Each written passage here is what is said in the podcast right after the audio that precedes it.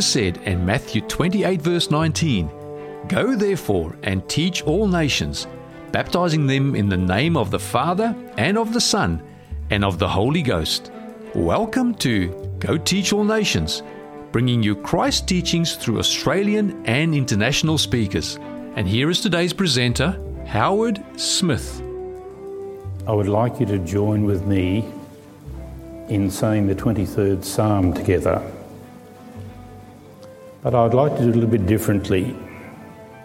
There is beautiful counterpoint in the 23rd Psalm about me and you and Jesus. And I'd like us to say it slowly so that we can emphasise that and see the beauty that is built into this psalm. The Lord is my shepherd, I shall not want. He makes me to lie down in green pastures. He leads me beside still waters. He restores my soul. He leads me in the paths of righteousness for his name's sake. Even though I walk through the valley of the shadow of death, I will fear no evil, for thou art with me. Thy rod and thy staff comfort me. Thou preparest a table before me in the presence of my enemies. Thou anointest my head with oil, my cup runneth over. Surely goodness and mercy shall follow me all the days of my life, and I shall dwell in the house of the Lord forever. My mother taught me that psalm when I was about three or four. And we used to have a lovely little Anglican minister who used to come to our small country school to take scripture. He was a little Englishman. He used to fly a tiger moth from his parish in Wilcannia when he was younger. And after scripture one day, I said, Mr. Daniels, if I say the 23rd Psalm for you, would you give me a ride in your car? Because he had a Vauxhall Wyvern that had chrome flutes on the bonnet. It was brown and it had goldy covered upholstery and lovely gold coloured instruments with dark needles. And he looked at me and I think he thought he was quite safe and he said, Well, if you like, you could try next week. So that was fine. I had a ride in his car. And I thoroughly enjoyed it. In the 20 years before we came to Bowral in 1999, we lived outside a little village called Perthville, not near Perth, but south of Bathurst, about 15 or 20 minutes from Bathurst. And we had a lovely block of land, 32 acres, which we bought for about the price of a small car. And in that time, uh, we did lots of interesting things. We designed and built a house ourselves. We'd only been there a few weeks, and of course, we went there in the middle of drought. And one of the Adventist members had a mob of about 90 sheep. He found out that I had 32 acres of land that was, had dry feed about a metre high. And he said, I have no money and no feed, and I need, I'm about to shoot these sheep. Is there any chance you could have them on your land? So I said, Yes. So I had 90 ewes in lamb. I had never had anything to do with a sheep before in my life.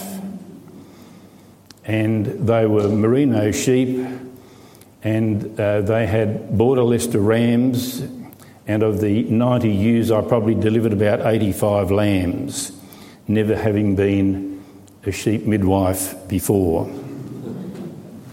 It was a very quick learning experience. And so for 20 years, I, after that, bred superfine merinos. One stage, I suppose, I had about 500 breeding ewes, and I loved every minute of it. I was also teaching full time at Kelso High School. Uh, I mentioned building a house. I think I taught a Sabbath school lesson for the entire 20 years I was there, and I'm not quite sure what I did in my spare time, but we, we had a lovely time together. But today I would like to talk to you about sheep because I've had a little experience with them.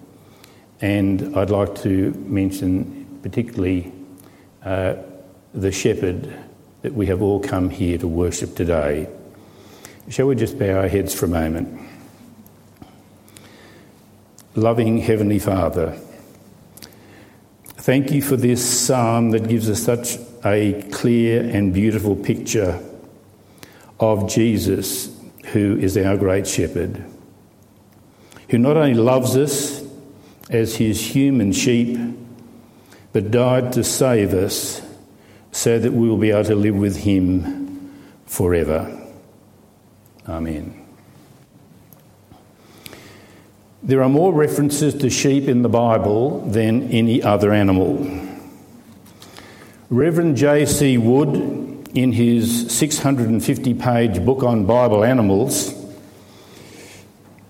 devotes 56 pages to sheep. It's interesting that sheep appear very early in our understanding of things. In Genesis 4 and verse 2, it speaks of Abel, one of the sons of Adam and Eve, as being the world's first grazier. And he brought a lamb as an offering. Sheep were very important in that time and in that culture and have been ever since. And uh, they appear in enormous numbers. It, it was quite amazing to read about it.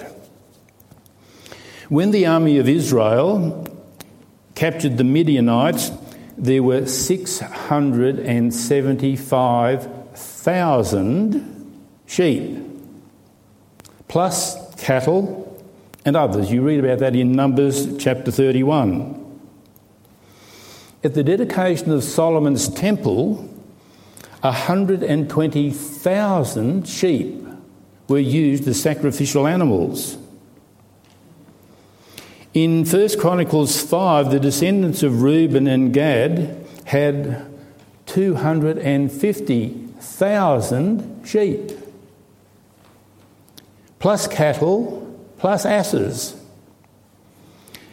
Genesis 12 and 13 describe the vast flocks of Abraham and Lot.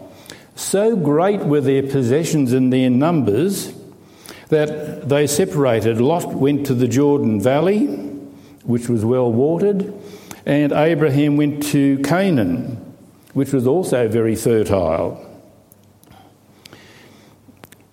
The Bible dictionary refers to sheep and to the immense numbers of sheep in Palestine and in Bible times. It gets even more amazing.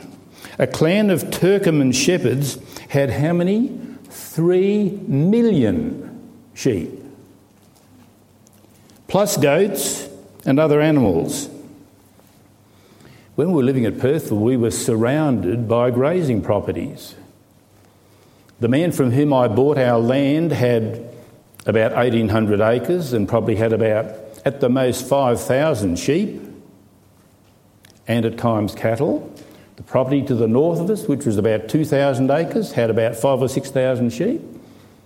This is just kindergarten play compared with the Bible times we are talking about. It's interesting that in Genesis 31:19, it speaks about Laban shearing his sheep. just imagine what that would have involved with the numbers of sheep they had. And that would have been all shearing by hand, not with the power shears that we use these days. And at the end of their shearing time, they had a great festival. It was a wonderful occasion. And I know what that's like because when you shear sheep, as I did, at the beginning of hot weather and not in the middle of winter, as many do, um, it was a wonderful occasion for the sheep because they were comfortable and cool again.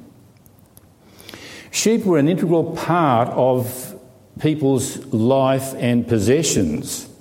You can imagine with those sorts of numbers, they provided milk and cheese, clothing, they, of course, provided sacrificial animals and they were a means of trade and tribute. Also, it's interesting that ram skins that were dyed purple and red were used in the earthly tabernacle. Sheep were a very vital part of ancient life. It's interesting that in Job 30 it makes reference to sheepdogs.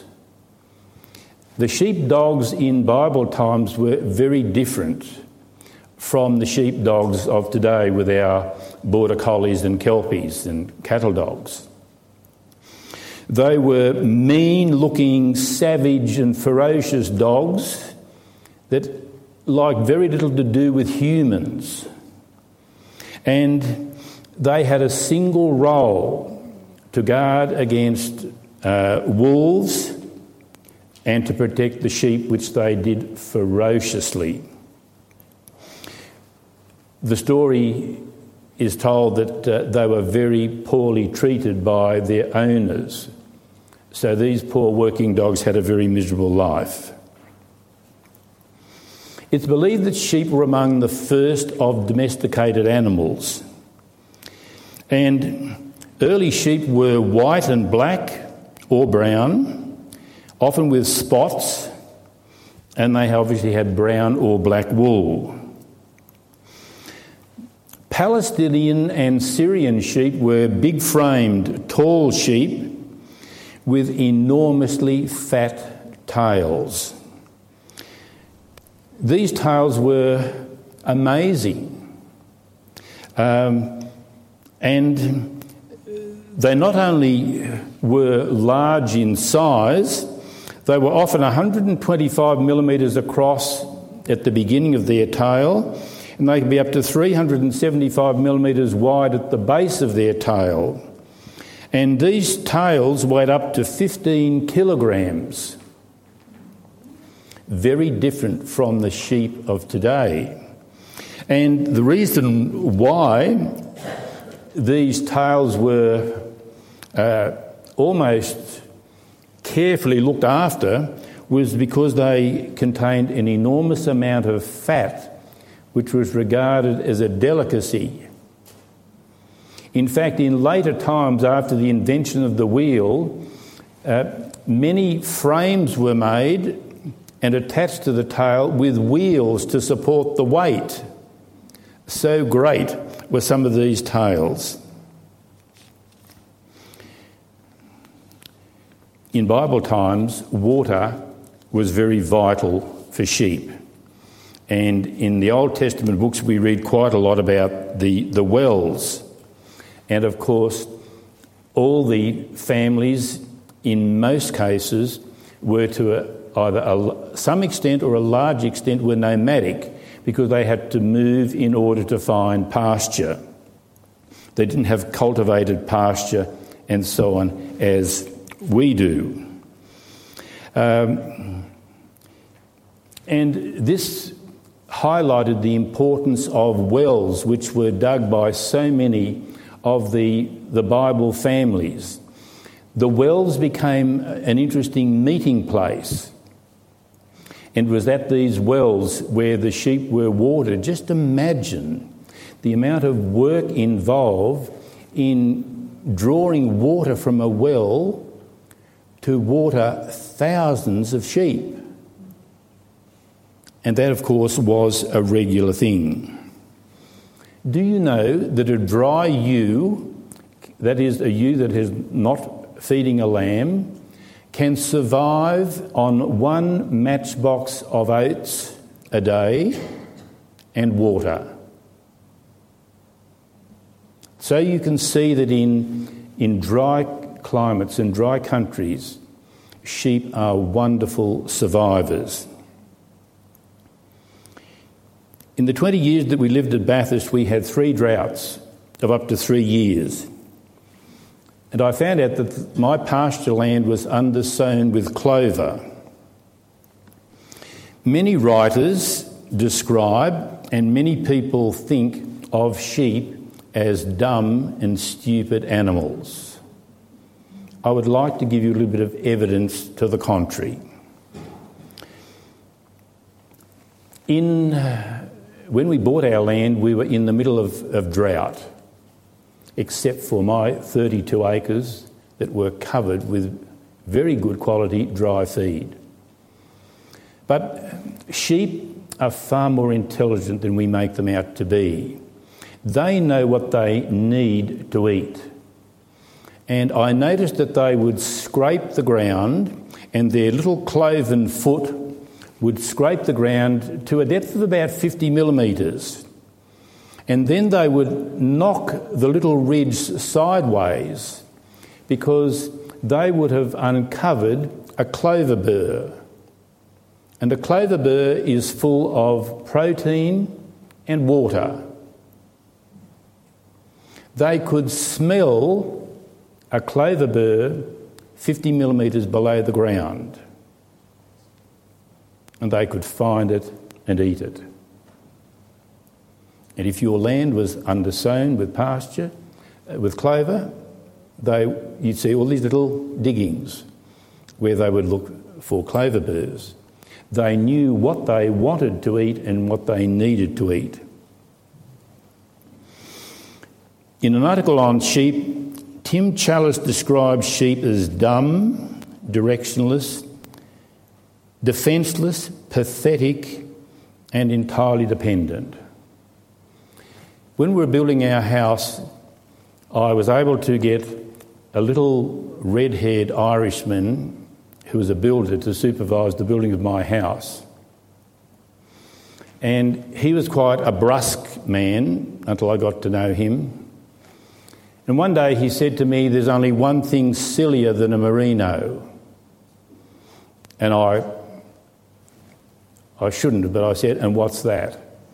He said, Anyone who has anything to do with them. And I said, That's all right for you to say that. I said, You've got first cross ewes. And I said, If you put a first cross ewe in a paddock, all they do is walk along the fences looking for a hole big enough to escape. And he didn't reply to that.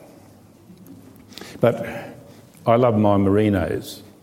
And they had no desire to escape. They would have to fall through a fence uh, rather than push their way out.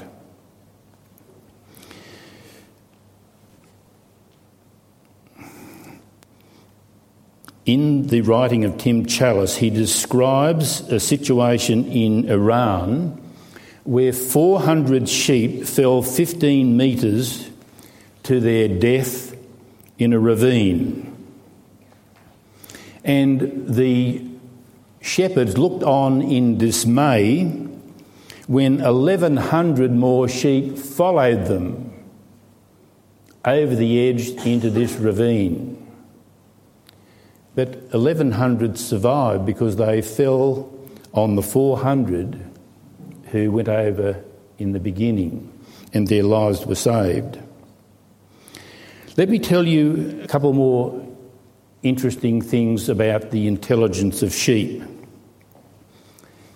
Sheep are better weather forecasters than anyone you can name on television today. And this is why. Sheep will graze with their backs to the wind. And where they spend the night, they know what the weather is going to be on the next day. So they go off to feed with the wind behind them, and they know where they're going to spend the next night because they know what the weather is going to be the next day. I haven't seen any forecasters that can tell you anything as reliable as that.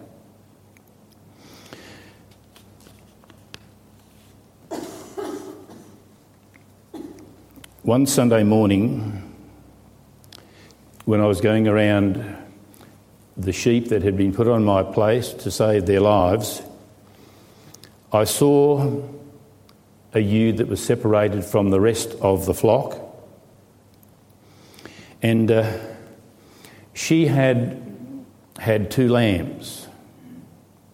In the process of delivering those two lambs, a crow had taken her left eye, which of course traumatised her.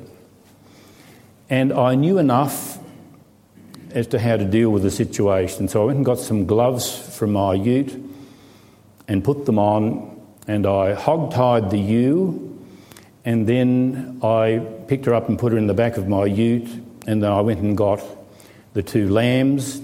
Of course, I needed gloves to carry them so that she didn't smell human smell on her lambs, which meant she would reject them. And so those two lambs became my, among my best friends. And I'll tell you a bit more about them later. But I can recall another Sunday when I was going around my sheep, and again I saw a solitary sheep. If there is something wrong with a sheep, they tend to separate themselves from the flock. And I could tell as soon as I saw this ewe, she was across just a little gully from where I was, so I stopped the bike and just sat there and watched. And she was about to have a lamb. And I saw anything but the behaviour of a dumb and stupid animal. She would walk around a little bit, and then when she felt contraction, she would lie down and she started to deliver this lamb. Eventually, the head was delivered. And then she rested for a while, and I just sat there and watched.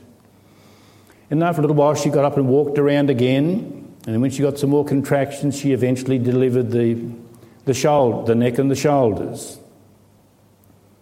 And then she rested again.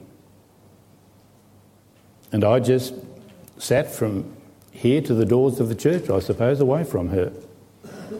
Then after a while, she got up again, but then she moved because just behind her was a contour bank, if you know what a contour bank is like. And she knew that probably she was going to be able to deliver the lamb completely. And so she, she walked around and then she walked to and backed up to this contour bank. And then, when she felt the last lot of contractions, she squatted down and she gently lowered this lamb onto the contour bank. And I was just sitting on my motorbike watching. Then, after a little while, she bit the cord and then she started to clean this little lamb up. First of all, licking its face and around its head. And she did that for some time. And then it was even more wonderful. Uh, after she'd finished cleaning up the lamb, and it was beautiful, white and clean and lovely. And then she turned around and she backed up to the lamb and she put a nipple in its mouth so it would get the vital colostrum that it needed to give it prevention from all sorts of diseases. And I thought, if only some of the people whose writings I had read had watched something like that, they would not think that a sheep was as dumb and as stupid as they had written.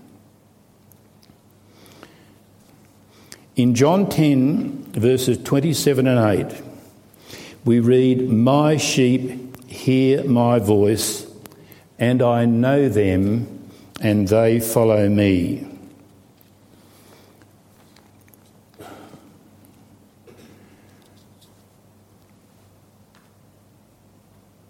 It is so interesting that these dumb, stupid, defenceless animals know a human voice.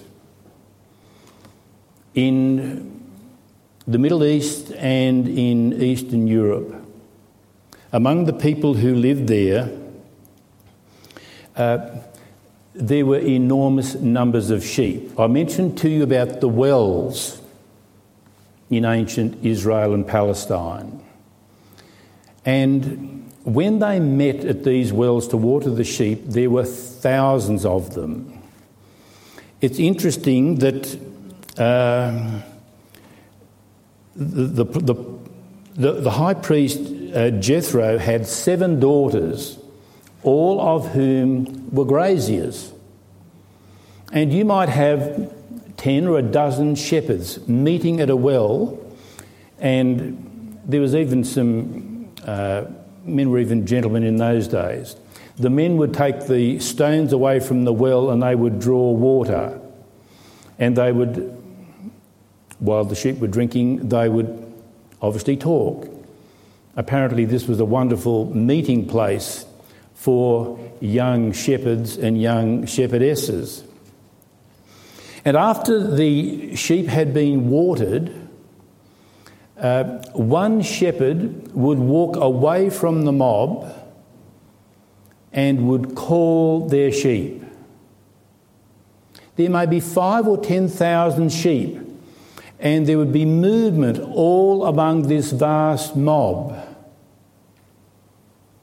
And the sheep that belonged to that shepherd or that shepherdess would make their way out of the mob and go to their shepherd, and then they would walk away. My sheep hear my voice and know me. Uh, in some of the flocks in Eastern Europe and Asia Minor, uh, where there were thousands, the shepherds had names for every one of them. And in these vast mobs of sheep, they would call out their names, and you would see individual sheep making their way through the mob out to join their shepherd. The shepherds used to actually play games with their sheep.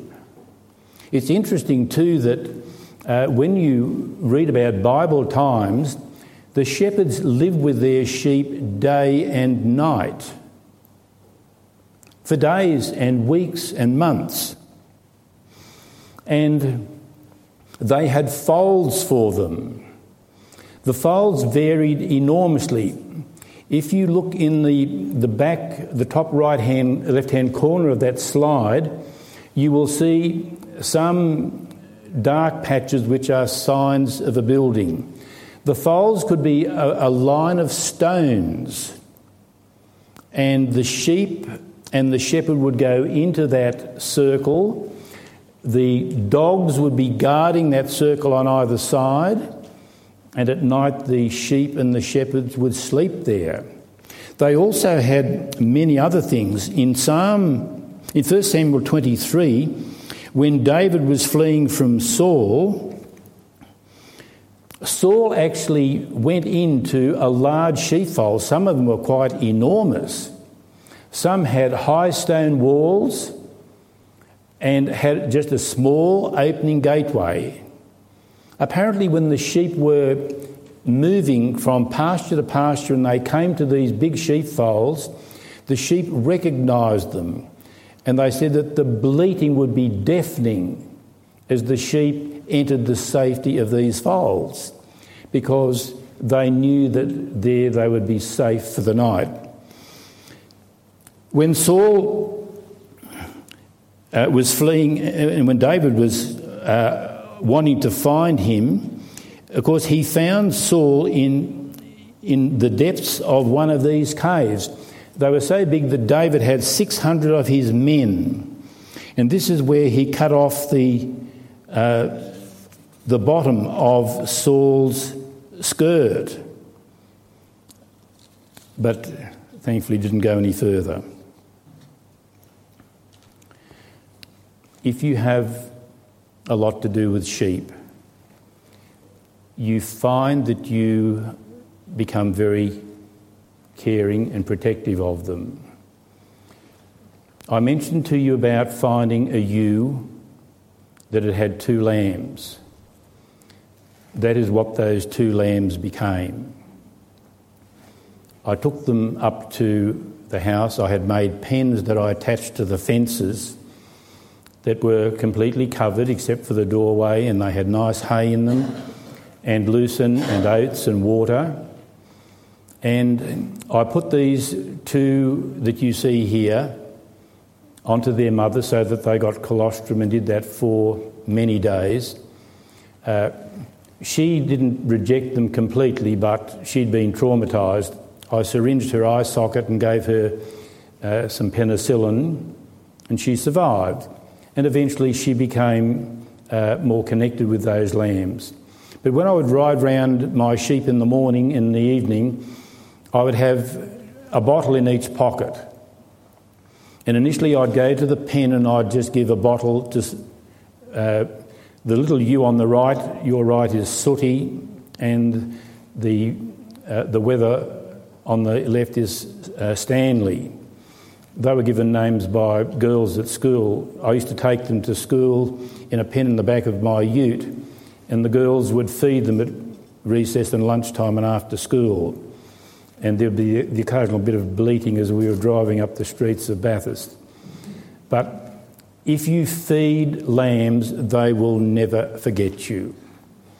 And if I wanted to move my sheep to another paddock, I would simply walk down the land, probably with a couple of Weet-Bix in my pockets, and uh, I would be invariably be spotted by Sooty and Stanley, and they would come over, be absolutely delighted to see you, and we would walk along, and I'd give them a Weet-Bix, and they'd be rubbing the sides of my overalls as we went along. It was all great fun. We had a lovely time, and we'd go and we'd open the gate walking to the next paddock, all the sheep would follow, and I would talk to Sooty and Stanley for a while. Then I'd go back and go through the gate, and it was just another very pleasant occasion. At the time that I was probably had about 500 breeding ewes, I had lots of other land. And one of the blocks of land was owned by a retired policeman. And after a while, they had been given a pet ewe by a friend whom we called Adele. And Adele used to run with our sheep. We would shear her and feed her and uh, drench her and so on, just the same as we did to all the other sheep. And she and Stanley became great friends. Uh, she would stir him and annoy him. She'd butt him and push him and so on. And she'd, if he was feeding, she would go and grab some of his feed and so on.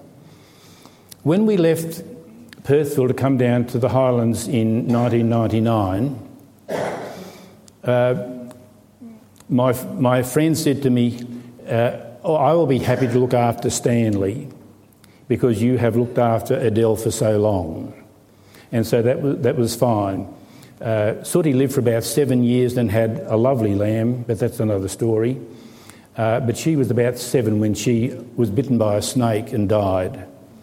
But we came down to the Highlands and left Stanley with our neighbour and with Adele.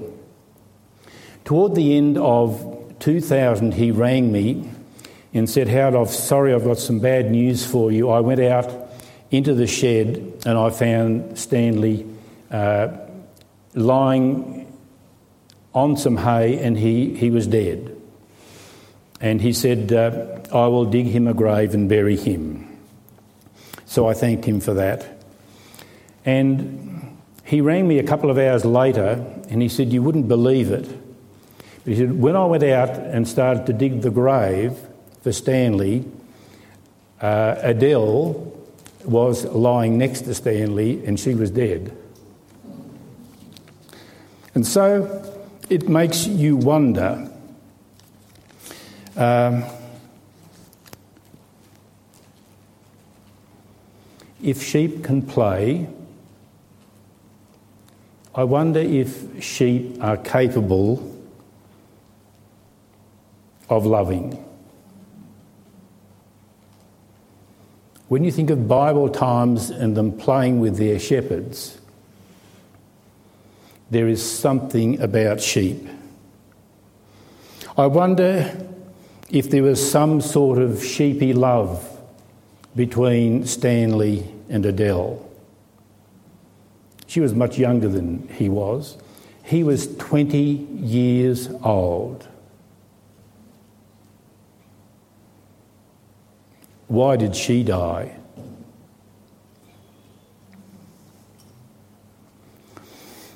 If you ask me a question, did I love my sheep? I would have to say yes. There is something about sheep. Why did I love them? Because they were defenceless.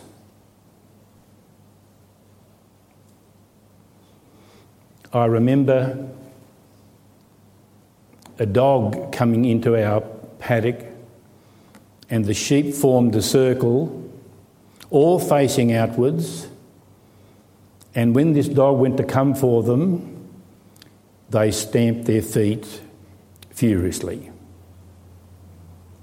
That was their strongest method of attack. And so you really felt for them. I think most farmers love their animals. Did I care for them? Yes.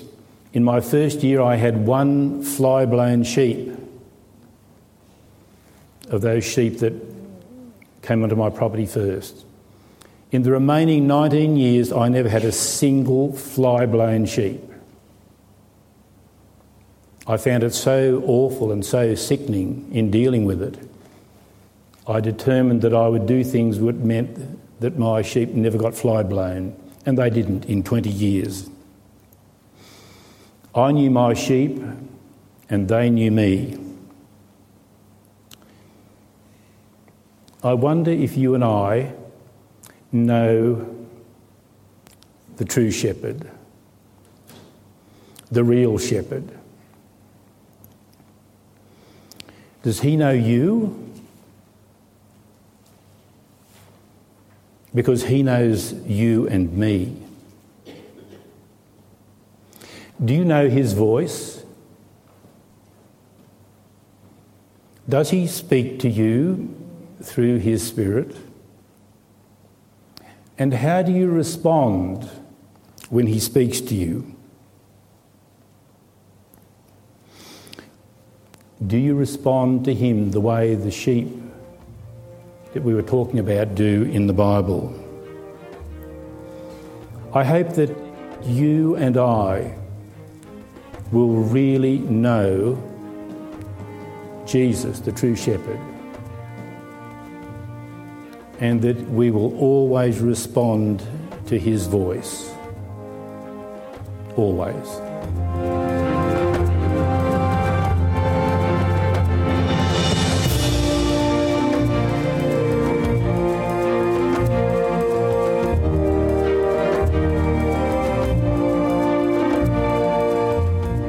This message was made available by the Bowral Seventh day Adventist Church. For more resources like this, visit bowraladventist.church.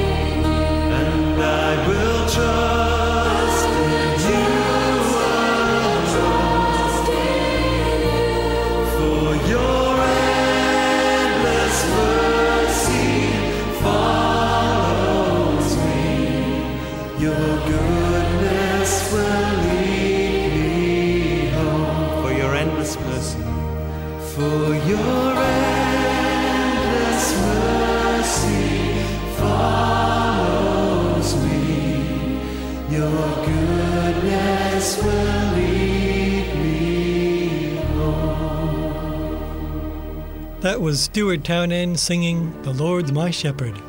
Coming up next, Fountainview Academy will sing Leaning on the Everlasting Arms.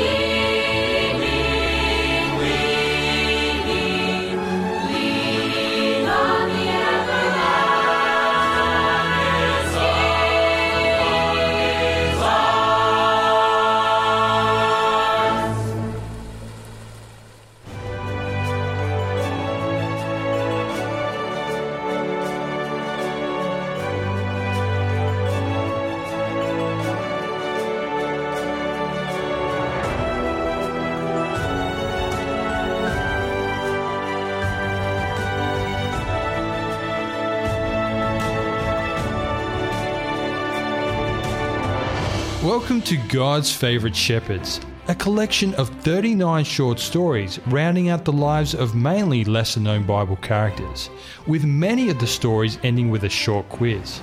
Listen now to the author of God's Favourite Shepherds, Bill Ackland. The story I would like to share with you today is entitled God's Favoured Shepherds, with the subheading Joy to the World. And this story is based on the second chapter of Luke. My name is Asher. Though you don't know me by that name, I am just one of many thousands of shepherds in the land of Israel. Some shepherds only do this work for what they are paid. They do not have any care for the sheep in their charge.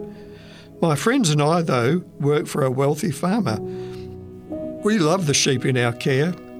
We treat them as though they belong to us and lead them to the very best places to the grass they like.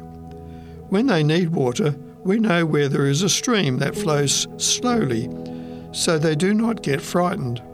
Sheep never drink from a fast flowing stream or river, and if a flock of sheep become frightened, it takes much effort to get them to calm down and return to where they should be grazing.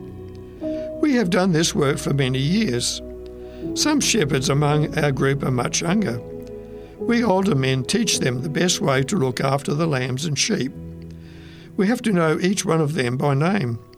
In doing this, we give them each their own name, which they get used to when young lambs and only respond to the shepherd who has looked after them from their earliest days. The nearest town to where our flocks are located is Bethlehem, in the province of Judah known as Ephrata.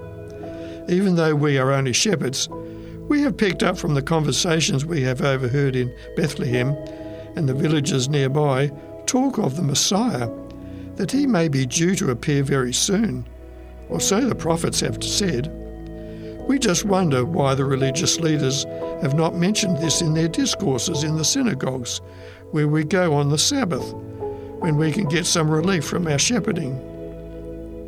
And then something wonderful and quite amazing happened. The night was very cold. Our shepherd group huddled around some fires we had made to keep us warm. Suddenly, we were dazzled by the brightest light that lit up the whole hillside where we were. As our eyes grew more accustomed to the light, what was happening on this dark night, we saw an angel from heaven standing before us who said, There is no need for you to be afraid, for I have the best news of all for you, which is not for you only, but for the whole world. For this night is born in the city of David a Saviour, Christ the Lord. When you go to look for him, this will be a sign for you. You will find him wrapped in baby clothes and lying peacefully in a feeding trough where cattle are kept. We could not sleep now that an angel had spoken to us. Indeed, we did not sleep again that night. The next thing that happened was incredible. We saw a choir of angels who sang the most beautiful song we had ever heard in a melody straight from the choirs in heaven. Never again did we hear such beautiful singing. I remember the words of the song Glory to the great God. May there be peace on earth and kind favour to all men. The glorious sight of the angel choir faded from us as they returned to heaven. We left the sheep where they were and ran down the hillside to Bethlehem. Guided by an angel, we found the place where the baby's earthly parents, Joseph and Mary, were. On one side, we saw the divine babe lying peacefully in the animal trough, for he had been born in a barn. When we saw him, we didn't know what to say, but Mary and Joseph knew how we felt, for they must have felt much the same way. We bowed down low before this little one, who would grow up to be the Messiah. Reluctantly, we left this special family and returned to minding the sheep out on the slopes around the town. As we made our way as quickly as we could up the hillside, we sang praises to God as we went. Never had a group of shepherds been so honoured by the great God of heaven and earth in sending his angels to tell us about the Holy One who had been born to be the Saviour of the world. Yes, we were only shepherds, but God's especially favoured shepherds. I now have a short quiz for you. What was the name given to the leading shepherd in this story? Do sheep drink from any kind of water? Was there one or more than one angel who appeared to the shepherds? Did the angel or angels only talk to the shepherds, sing, or both? When did the shepherds go to see Jesus? And what was the name of the town where Jesus was born in? You've been listening to God's Favoured Shepherds, a book with 39 short stories rounding out the lives of mainly lesser known Bible characters. If you have any comments or questions, or to obtain a copy of this book, give us a call within Australia on 02 4973 3456 or send an email to radio at 3abnaustralia.org.au. We'd love to hear from you.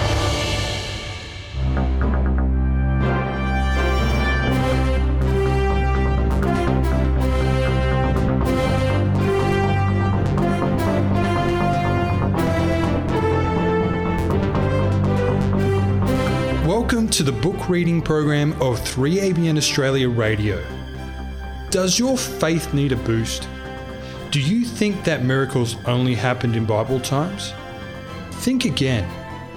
Compiled by Remnant Publications, the book Get Ready for a Miracle recounts true stories that prove that when we step out in faith, God displays His power in undeniable ways. Here is our reader, Sandra Ashton. This story is entitled Concert in the Middle of Nowhere. Jeremiah 31:13 says, "For I will turn their mourning to joy, will comfort them and make them rejoice rather than sorrow." Traveling in the winter through Colorado can often mean trouble. But when you add a van full of teenagers and mechanical problems, you develop the perfect opportunity for a miracle. That is exactly what happened one bitter cold Sunday morning. The tired Daystar Academy choir members slowly awakened as their van slowed down to exit off the interstate for fuel. It was early morning, and they were about halfway through a 12 hour trip. As they stopped at the stop sign, the van began to make a strange noise. Something was terribly wrong. The van limped to a gas station and stopped. After the driving through the night, the students and staff were disappointed by this delay. Worse yet, they were in a small town in the middle of nowhere. Help would be hard to find. After a few phone calls, the staff realised that they would have to wait eight to nine hours for help from Daystar Academy. It was then that Mr. Hicks, the choir director, decided to make a few additional phone calls. Opening the phone book, he found the number of a local non denominational church and asked if they would like a concert. They were delighted and soon came to pick up the students at the truck stop. It was a small congregation, but each of the members was thrilled to have the students there. The pastor preached a sermon that inspired the students. Then, tired as the students were, they gave a wonderful concert. God bless their efforts. Hearts were touched and tears sprang up in the eyes of the congregation. One man even shared with them that he had had a dream that a group of youth came to their church and a revival followed. After the concert, the students and congregation shared in both fellowship and a wonderful meal. By that time, arrangements had been made for all the students to go to the home of one of the students' grandparents. It was a joyful group that the grandparents picked up, for trials had turned into blessings. Now the students were rejoicing because their van had broken down on a now not so bitter cold Sunday morning in what was no longer the middle of nowhere. It was definitely somewhere. Somewhere in a little town where God had a big plan with some very special people and a miraculous event. A reflection associated with this story comes from The Desire of Ages, page 301. Blessed are the meek. The difficulties we have to encounter may be very much lessened by that meekness which hides itself in Christ. If we possess the humility of our Master, we shall rise above the slights, the rebuffs, the annoyances to which we are daily exposed, and they will cease to cast a gloom over the spirit. The highest evidence of nobility in a Christian is self control. He who, under abuse or cruelty, fails to maintain a calm and trustful spirit robs God of his right to reveal in him his own perfection of character. Lowliness of heart is the strength that gives victory to the followers of Christ. It is the token of their connection with the courts above. Concert in the Middle of Nowhere was written by Wendy Harris, who was the Director of Marketing at Daystar Academy in Castle Valley, Utah, when she wrote this story. You can visit daystaradventistacademy.org for more information.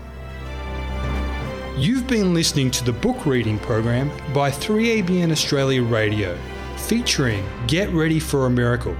For more information about this book, visit remnantpublications.com. This program has been brought to you by 3ABN Australia Radio.